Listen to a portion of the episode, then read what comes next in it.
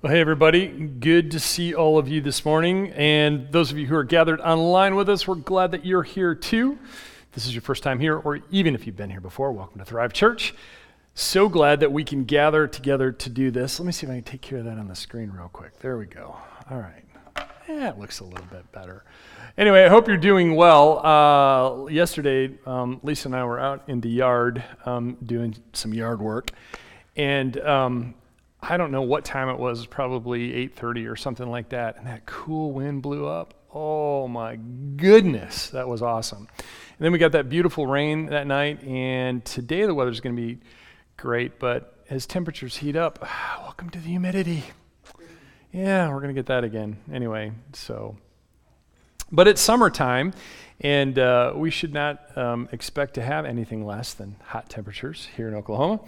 Um, but the other thing that's hot, see what I did there? See what I did?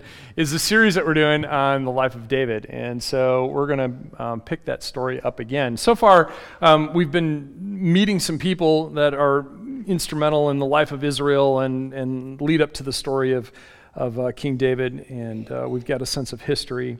And then last week, um, if you'll remember, we learned that this phrase, uh, man after God's own heart, is really an idiom for loyalty. And David was loyal to God throughout his life. Didn't mean, doesn't mean he was perfect, um, not by any stretch. But we're going to talk more about loyalty, and we're going to see some of that today as we as we pick up the story. So let's go into the text. Let's just start right there and um, jump in with both feet. I'm going to be in 1 Samuel chapter 16. Uh, we we uh, talked a little bit about that um, previously, but we're going to pick up the last half of that verse, so or uh, that passage.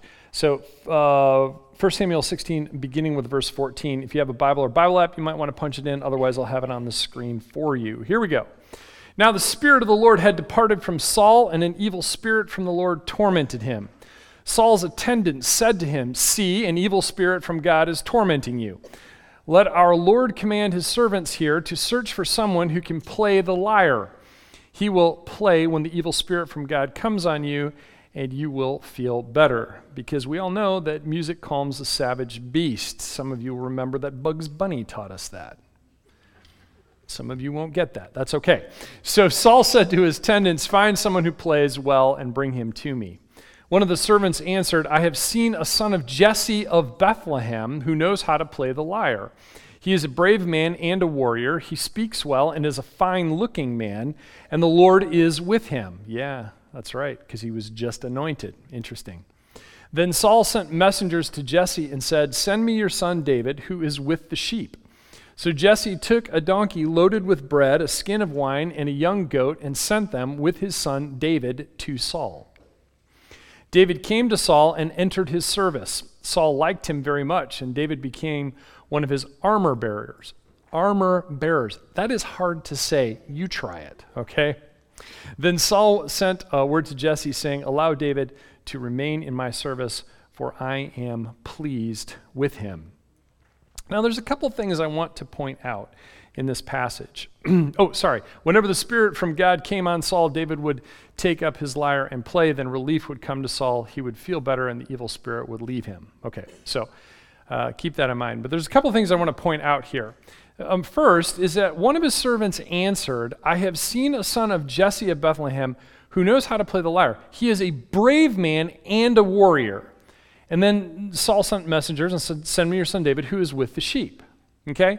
So, one of the things that we, we notice here is that David is very humble in the sense that he's doing a humble job. Now, it's good work, it's, it's, it's a solid job. He's taking care of sheep in the field, um, but he's, he also has a reputation for being a warrior. He's got both of those things going on. So there's, there's humble, but with a reputation. In other words, David's got some street cred here, okay? Keep that in mind. And also notice that this is a warrior who is hired as a musician. Isn't that interesting? There are many ancient traditions that sought to balance out the warrior type with the arts. We see this all over. Um, so, very often in Japan, um, the samurai class, even though they trained in the use of arms, would also train in either calligraphy or in poetry. That's very common. And we see this throughout the world whenever there's a warrior caste, uh, there's typically um, some art that flourishes along with it.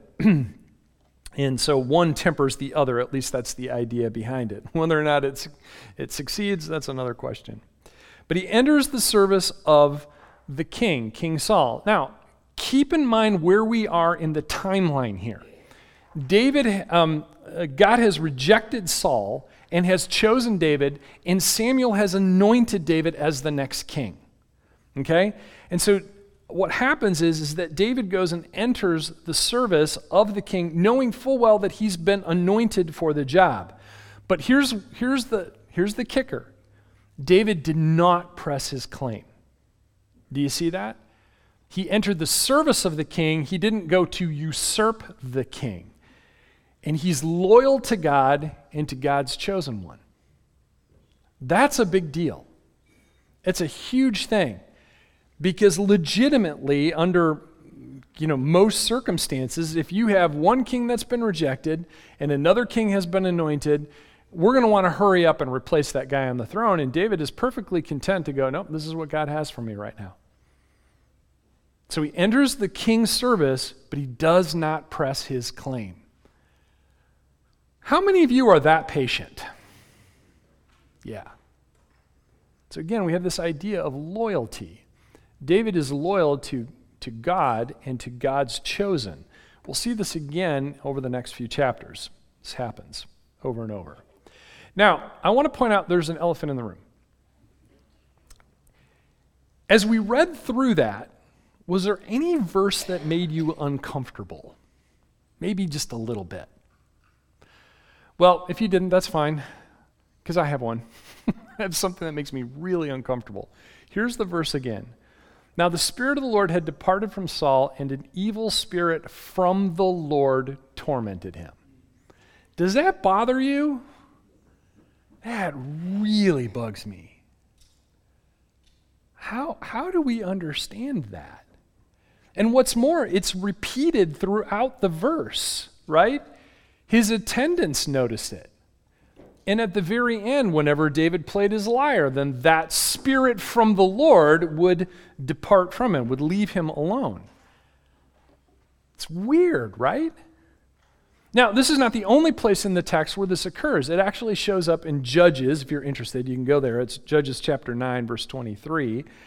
Um, and there's a, it's a kind of a companion to that passage in Exodus chapter 9 where it talks about God hardening um, Pharaoh's heart. Wait a second, what? Because when you read this at first glance, it certainly seems to me, and, and you know, I would imagine to the average reader, that y- you come up with these things, and it seems to me that, that God is responsible for this, and that's bothersome.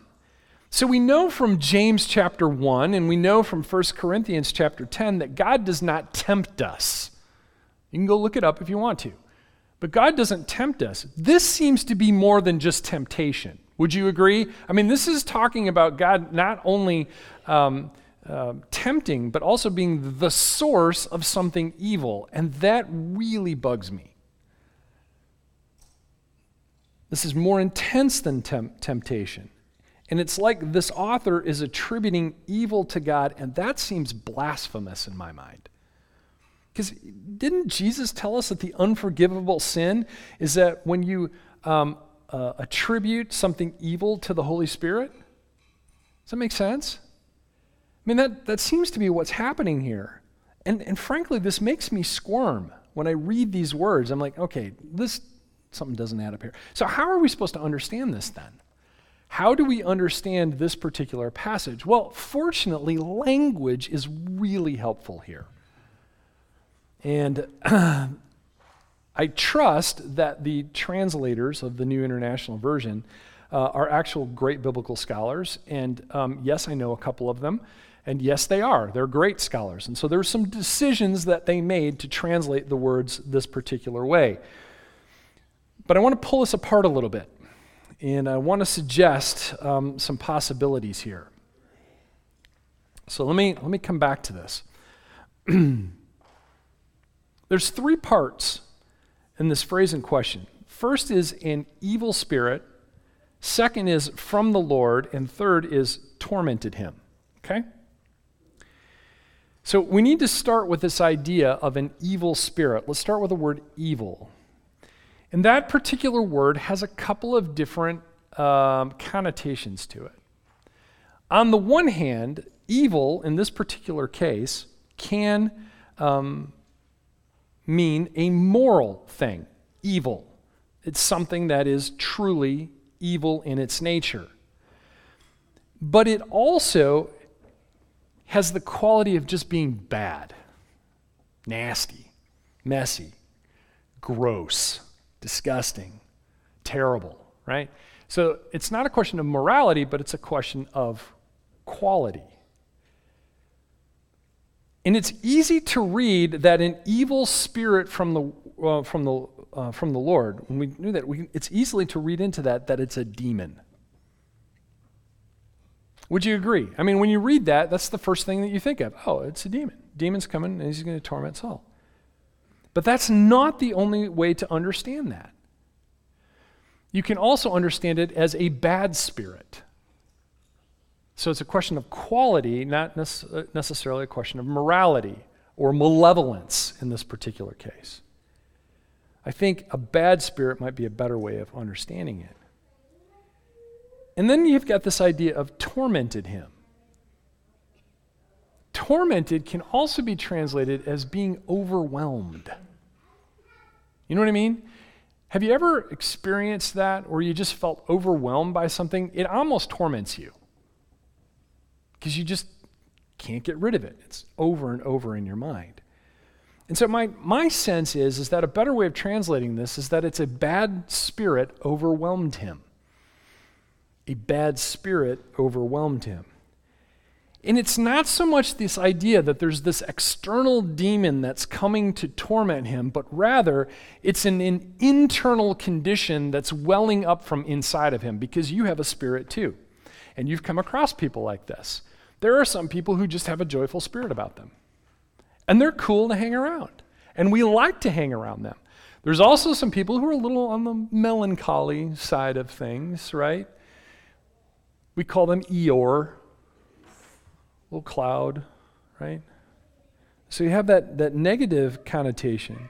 Today, we might even think in terms of conscience, that I have this conscience that's bothering me about something. And so when I read this idea of a bad spirit overwhelming Saul, I get a sense of a drunk, angry Jiminy Cricket. That's what's in my head. I don't know about what's in, what's in yours. But that's the idea that's going on. That's something that's inside of Saul that's beginning to well up in with, within him and it overwhelms him. Have you ever felt that way? And the answer is most of us have. And if you haven't, you probably will at some point. And, and this begins to make more sense when we start putting it in the context of things. Here Saul is, anointed by God, by Samuel, and he blew it. Not once, but twice. And he blew it in a bad way. And he's rejected not only as king, but he's also rejected um, uh, as a dynasty. At, at the, the thought was early on is that, yeah, you're going to be king and your son's going to be king. Well, that's all out the window now. So rejected as, as a dy- dynasty. And furthermore, Saul is not just called out, he's called out publicly. I mean, Samuel makes a, makes a comment about this in front of his, his army. No wonder Saul's in a bad mood. How many of you like to be called out publicly? Uh uh-uh. uh No, thank you. And, and I would imagine that you've probably seen this too. I mean, I know that I have. Have you ever met someone or maybe walked into, Maybe you've walked into a store and the person behind the counter just does not want to be there and you can just feel it.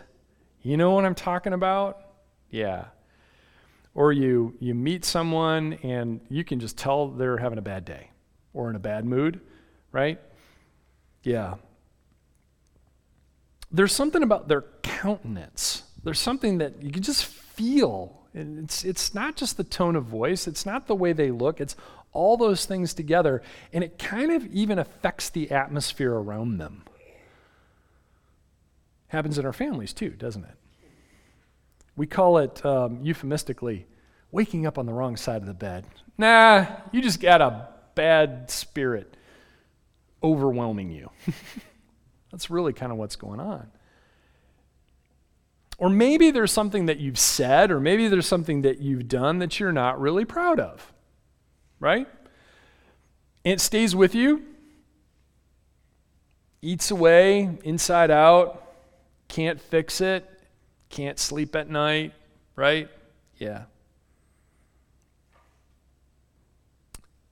And we try to avoid people and we act disagreeable, but there's something going on inside of us that's beginning to come out. I think um, among, um, think it's the Celebrate Recovery people, they have a phrase emotions leak. Either you deal with your emotions or your emotions will deal with you. And they will typically come out in ways that you really don't want them to. That's kind of what's going on here, I think. Or maybe you've been in one of those circumstances where you've sinned and you know it.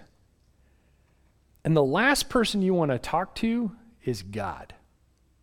Or the person that you offended, right? You know, you say something that you shouldn't have said. Who's the last person you want to talk to? That person that you said that thing about.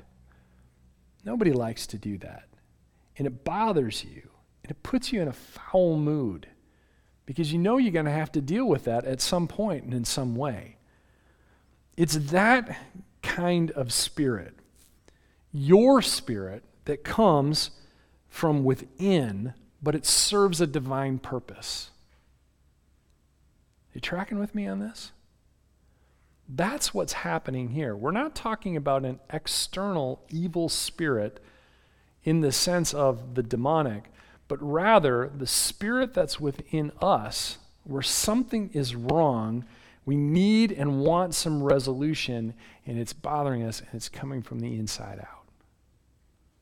And so when we, we read this about a bad spirit, we know what bad spirit means, and we certainly understand what being overwhelmed by it is.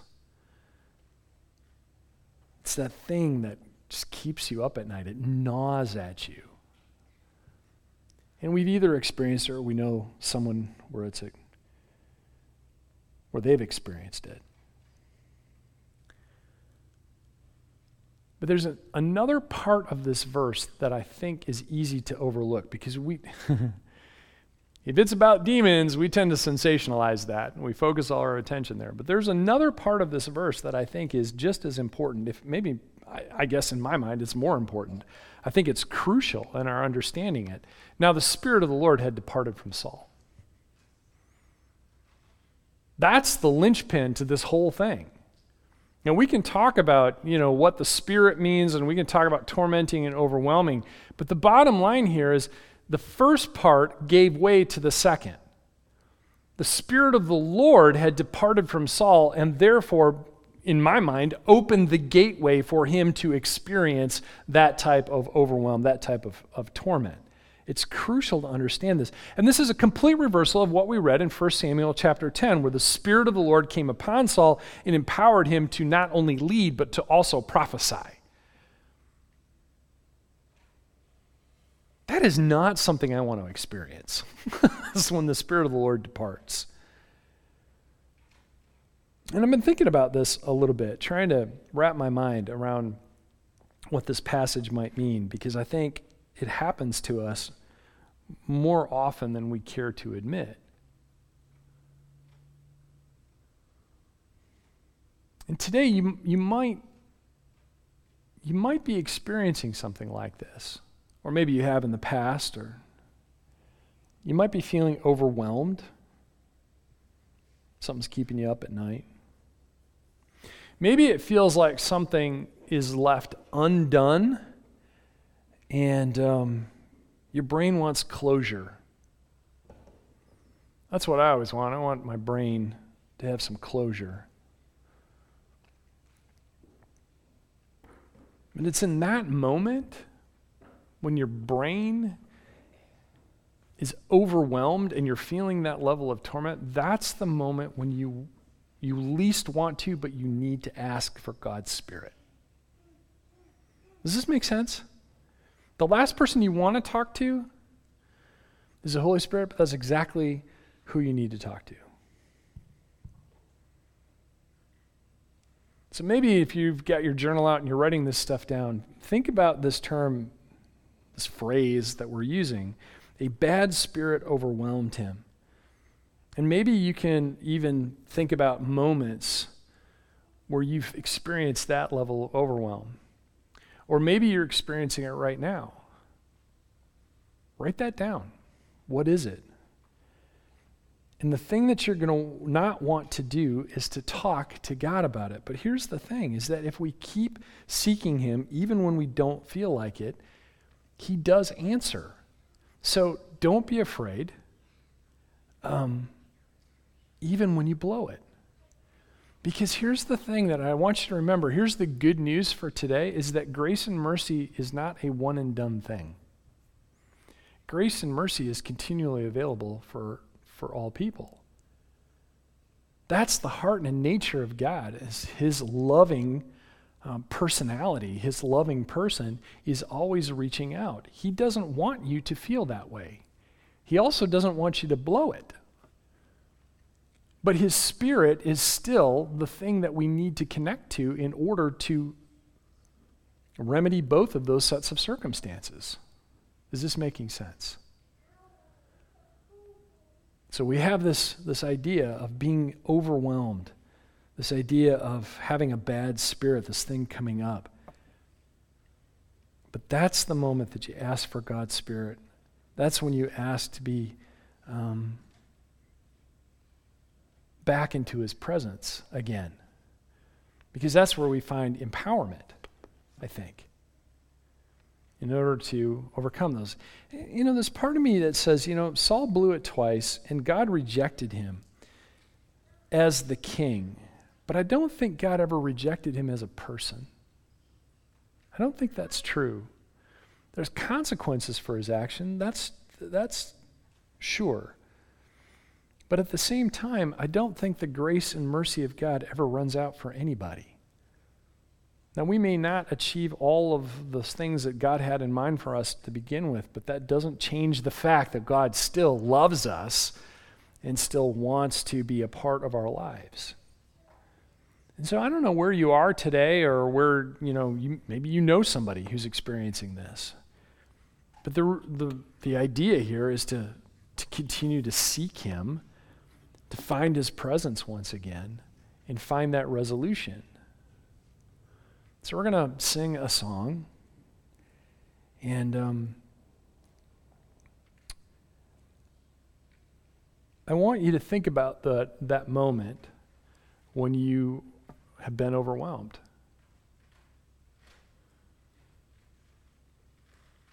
Or maybe you're experiencing that right now. Where do you, uh, or maybe a better question is, when are you going to ask God? When are you going to invite him back? When are you going to reconnect with him? And while we're singing that, um, I'm going to be over here again. Maybe you just want some prayer for that. Love to pray with you over that if you're feeling that overwhelmed. If you're online, send us a note. Um, we'll try to get, get in touch with you just to check in, see how you're doing, maybe pray with you if we need to. want to be able to do that. Because I think sometimes we try to go it alone. And when we go it alone, that's when we begin to feel overwhelmed. That's when overwhelm becomes torment in my mind. So let's not try to do this on our own, but rather lean into the people around you who love you and will help pray you back into the presence of God so that you can be empowered. Lord Jesus, thank you for biblical stories and characters that teach us about your nature, about who you are, about your grace and your mercy, but also serve as warnings so that we don't have to experience the same things that they did. God, for whoever's gathered here, either live and or online, God, I pray that if there is a bad spirit overwhelming anyone, that you would reach out in such a way to reconnect with them. And that they would reach out to you and they would find your presence ready and waiting. And I pray to you, Lord, that as a church body, we wouldn't try to go it alone, but rather we would reach out to the people around us where it's appropriate and, and ask for that help. Just saying, hey, I'm, I'm really bothered by this thing. I'm not sure God's listening to me. Would you just pray for me for a moment? Help us to have that type of courage to admit that we're vulnerable. We all know it. We all know it's true. And I pray, Lord, that when someone asks us to be a part of that, that we would have so much compassion and so much love that we couldn't help but just pray for them. Kind Father, meet us today. Holy Spirit, move around the room, move in the homes of the people who are watching. Visit us, gift us as you see fit. And more than anything, Lord, I pray that the overwhelm would be removed and we would find ourselves back with the Spirit of God in our hearts. Whatever you want to do, Lord, Thrive Church is yours. We just want to be faithful to you and to say yes to what you're doing among us. In Jesus' name, amen.